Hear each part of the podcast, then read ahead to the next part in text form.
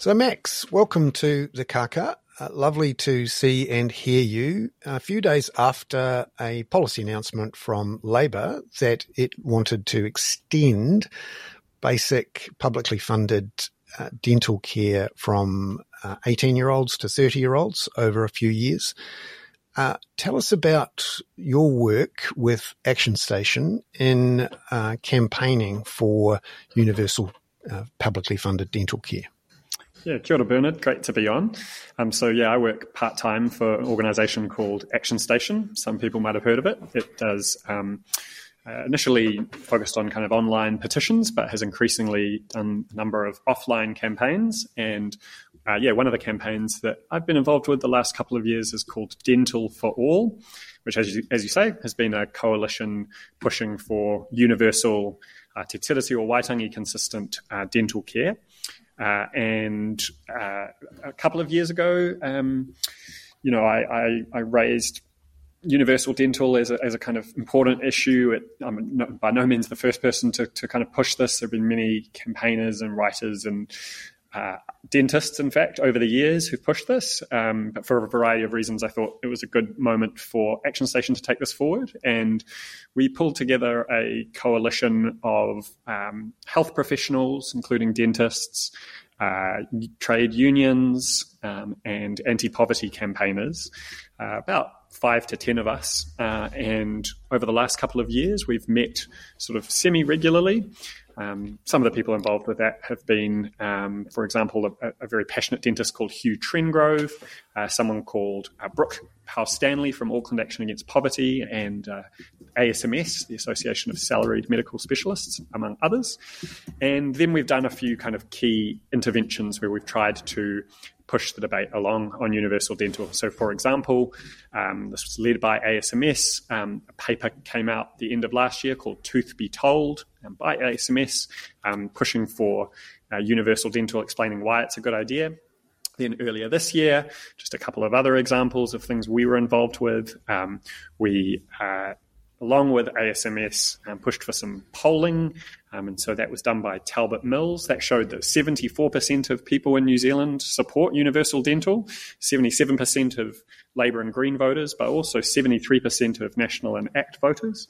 Um, and around the same time, um, Action Station launched an online petition for universal dental, building on earlier petitions. But that's a petition that really kicked off and um, is now more than 16,500 people um, who support that. So, yeah, at different points in time, we've tried to grab these kind of media moments. Um, we've worked, uh, you know, with the communities that are represented by different people on the call. I should add that one other key group there has been um, Te Ao Marama Aotearoa uh, New Zealand Maori Dental Association.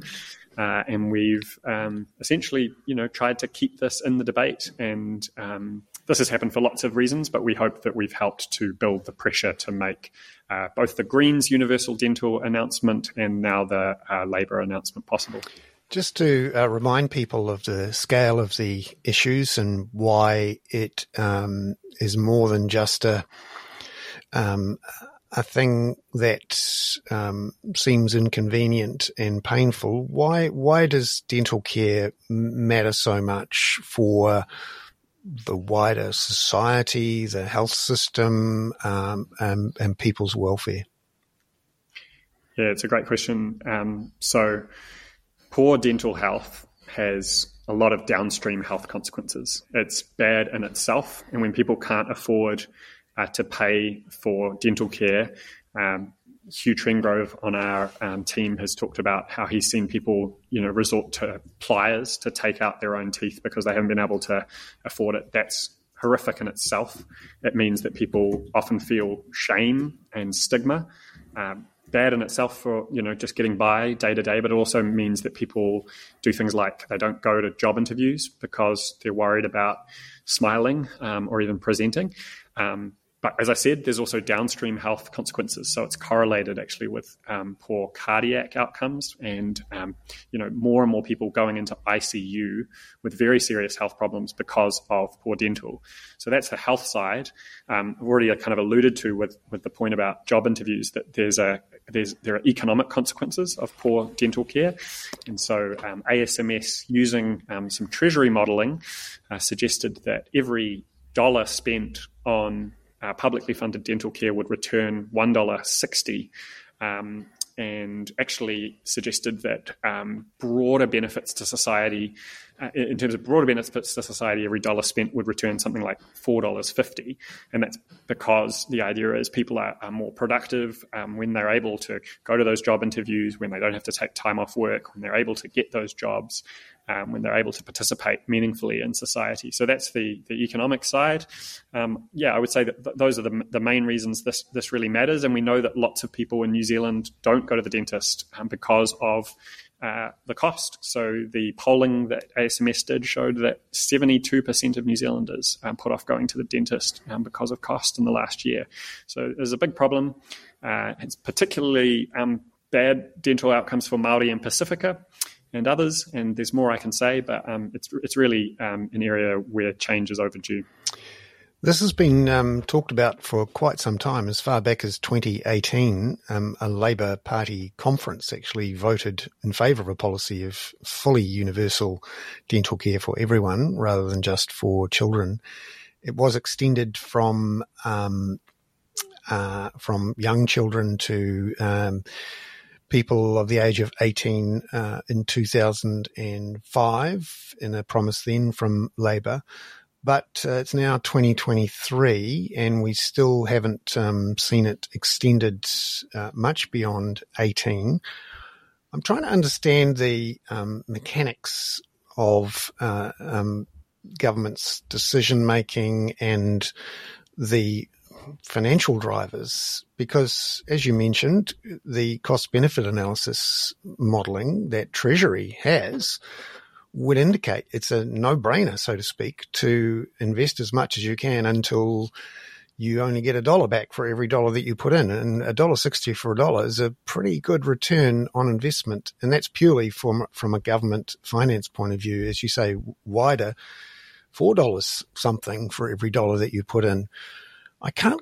I'm trying to understand where in government um, there's the missing analyst who's been saying for a long time um, the finances of this stack up. Um, what are you waiting for, Prime Minister? yeah, it's always hard to know, right? Um, what tips the balance towards governments deciding something that you know has a lot of evidence to support it. But one interesting thing um, is to, to go back actually to the start of our public healthcare system. Uh, you know, in 1938, when the, the first Labour government passed the Social Security Act, dental was left out. And um, there's a good history of dentistry in New Zealand by uh, Tom Brooking.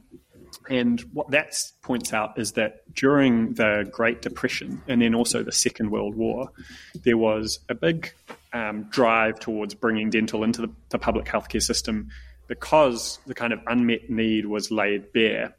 And just drawing on that historical example, one suggestion I'd make is that um, the COVID period uh, may have really laid bare the kind of inequalities and the, the, the pain and the suffering um, that has been caused um, by uh, bracketing dental out of the public healthcare system, uh, you know, ignoring your mouth in the context of your whole body. And that was actually something that several dentists said um, at a New Zealand Dental Association summit um, that I attended really recently. And so that may have been one of the kinds of uh, sparks that meant that, you know, all of the evidence uh, combined with other things to push uh, you know, the Greens and the government along. Um, may have been other things, may have been kind of individual politicians, um, you know, making the decision that this was the moment um, when, you know, they want they wanted to, to push this this this bold policy over. It, it may have been the different campaigning groups, um, the people who are seen as having authority, the, the dentists speaking out. Um, it's always hard to tell, but those are some some suggestions, perhaps.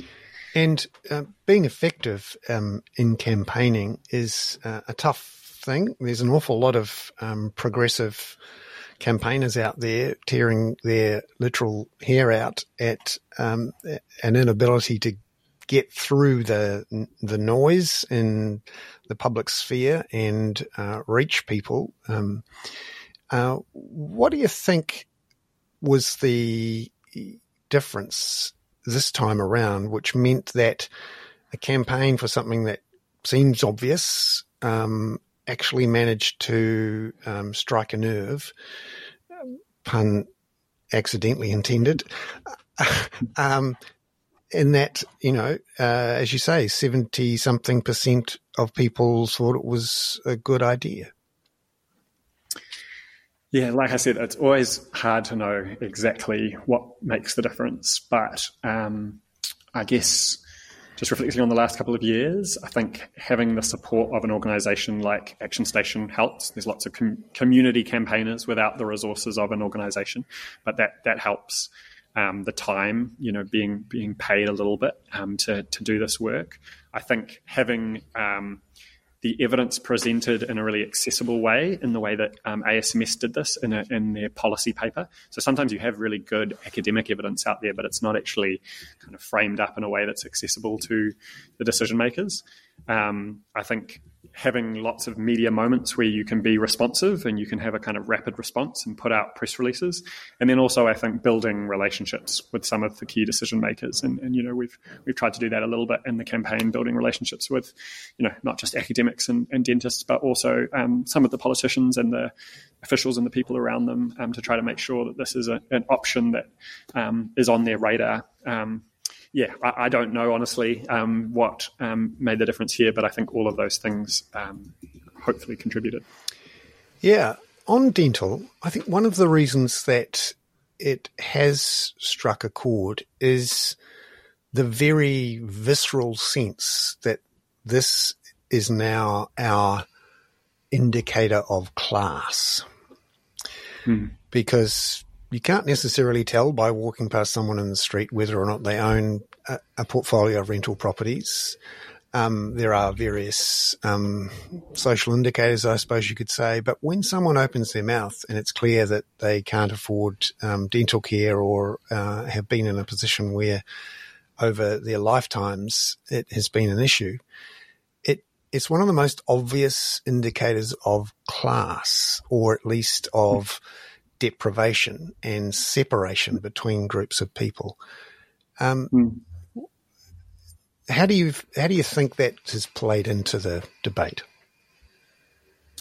Yeah, it's a really interesting point. I think we have seen more discussions of class, um, at least in the in the UK and the US and here in the last few years. I think um, following greater concern about inequality, and I think class is, is to do with lots of things, um, and we could we could have a whole podcast about this, and not just your occupation, your your family history and income. Um, but I think you're right that poor dental is a really stark marker of someone's position in society, and a really stark marker of the way uh, some people have been left behind by that society. And we've talked a lot in this, or we've heard people talk a lot this election about the, the squeezed middle, but we haven't heard so much about that really crushed group who've been entirely left behind.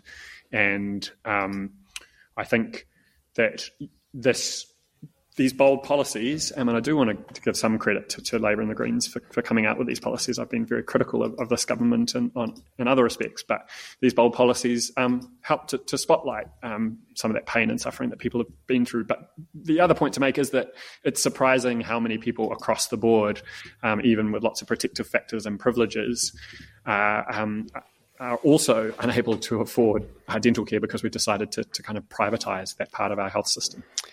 And and just finally, um, looking at what else the government could do to improve um, primary healthcare and dental, um, the Tooth Be Told uh, report also talks about the role of um, sugary beverages and sugar. Um, what do you think could be done there?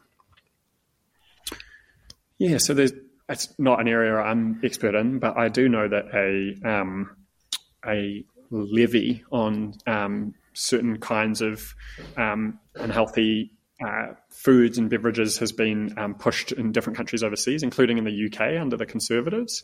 Um, I know that uh, advertising of uh, certain kinds of, of um, unhealthy foods and, and beverages um, is an area where even you know the New Zealand Dental Association has highlighted as, as an area of important action. Um, so yeah, the, these things need to happen alongside bringing dental into the public healthcare system. But I do think making uh, dental free, also in a universal way across the board, without the kind of bureaucracy um, or stigma, I think that is a really important step. And um, you know, this is a, a hole in our health system that has existed for more than 80 years. And I, I do think it's important that um, some of the parties have had the courage to try to plug that hole um, albeit perhaps imperf- imperfectly um, or in ways that will require more work over time. And one of the interesting aspects here is that of universalism. And um, one of the constant challenges in uh, providing publicly funded services is the age old cry, you know, well, they could afford it themselves. Why should the rest of us pay for it? And then you get into the interesting business of trying to means test things or try and find some sort of proxy for need in uh, in measures, and uh, it all gets very messy and difficult, and you spend a lot of money apart from anything else in trying to means test people.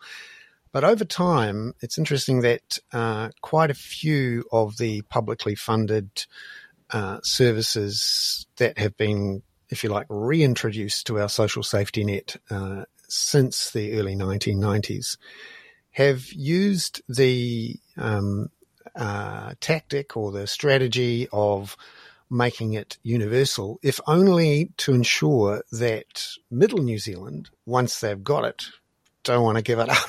don't want to give it up. Could you talk about um, some of the, you know, political economy strategies around that? Yeah, totally. So, actually, one idea that's picked up quite a bit in the last few years is universal basic services. So some of your listeners will have heard of a universal basic income, the idea of paying an income to people regardless of whether they work. But actually, almost in response to that, yeah, a number of other economists in the UK and elsewhere um, have said we need to push this idea of universal collective services. This is what our education and healthcare systems are at least meant to be founded on. Um, and yeah, this is an important principle to extend. I think actually in the last 30, 40 years, yeah, we've had the dominance of means testing. So, you know, you, you only are entitled to certain benefits if you fall into often quite narrowly defined categories and you easily fall out of these categories and there's a lot of injustices in how these lines are drawn.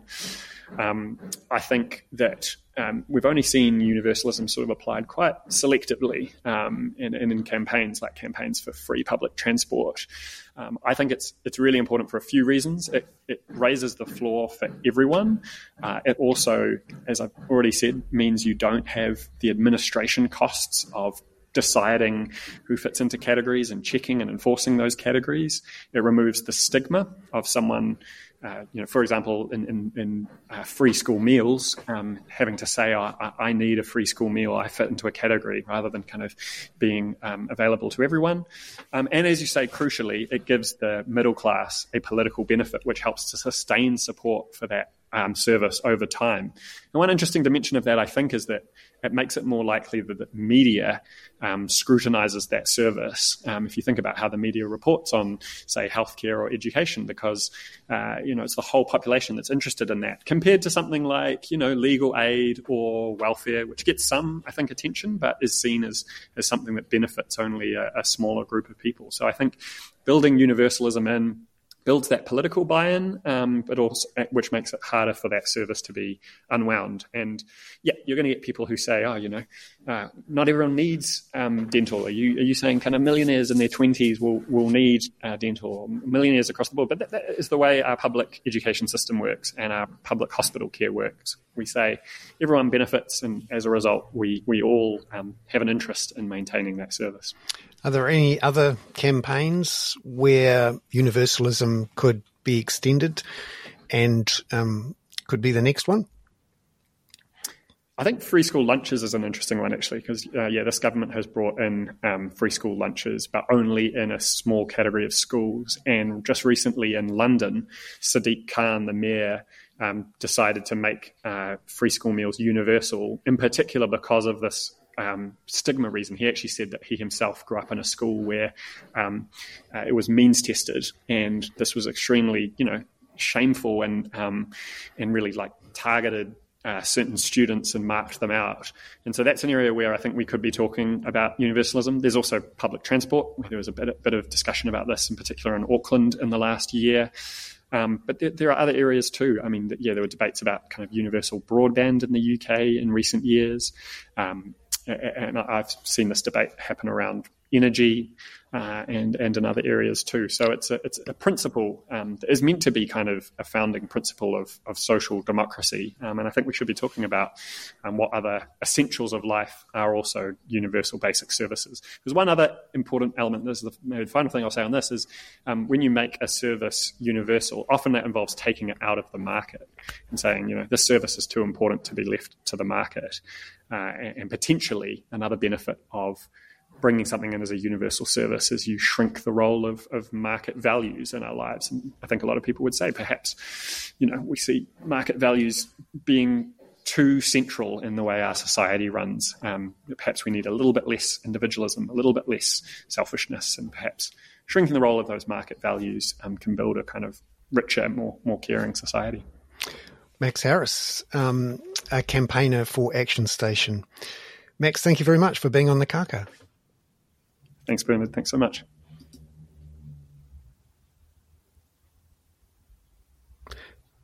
Right. So I'm just stopping that now. And so what's happening is that the